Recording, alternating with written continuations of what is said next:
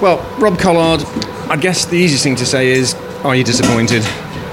I'm extremely disappointed. Um, after FP2, the car looked quite good. You know, we were um, one of the fastest rear-wheel drive cars, and it looked very promising. So you go into qualifying, and it was just like the track had changed so much, and we just picked up shed loads of understeer, absolutely monstrous amounts of understeer, and I don't know where it came from.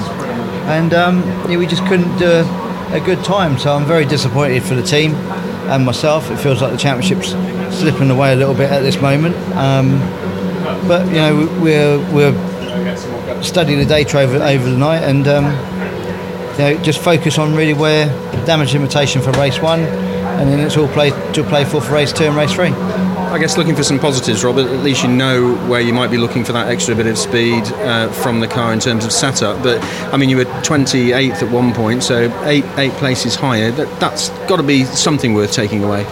Yeah, absolutely. I was 31st this morning in FP1, so um, we're 31st and up to 12th, and now back to 20th. So, yeah, the good thing is we're only six tenths off a pole.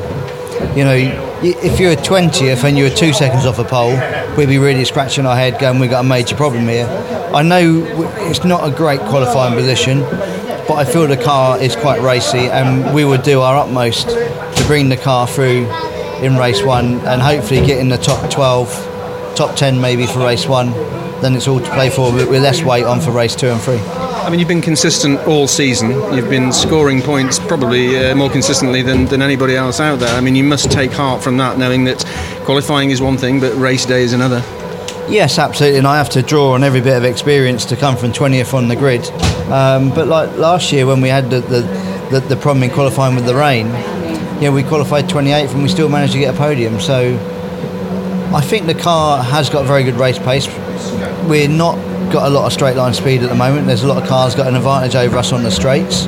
Um, we just have to make sure that we use the, the, the, the, good handling and braking characteristics of the BMW on the infield and make up as many places as possible. Is it going to be burning the midnight oil, looking at that data and, and talking to the team?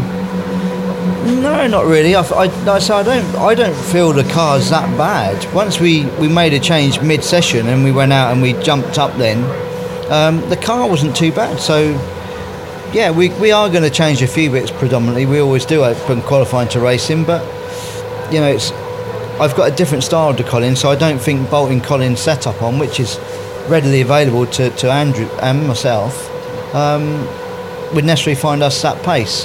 You have to dial the car into what suits you, and our car has worked very well at all these other tracks. You know, we were we were within hundreds at Knockhill, um, and you know we had different setups on at Knockhill, so I'm not going to just panic and go right. I must do what Colin's doing because we've never had to do that before, and I'm not prepared to do that now.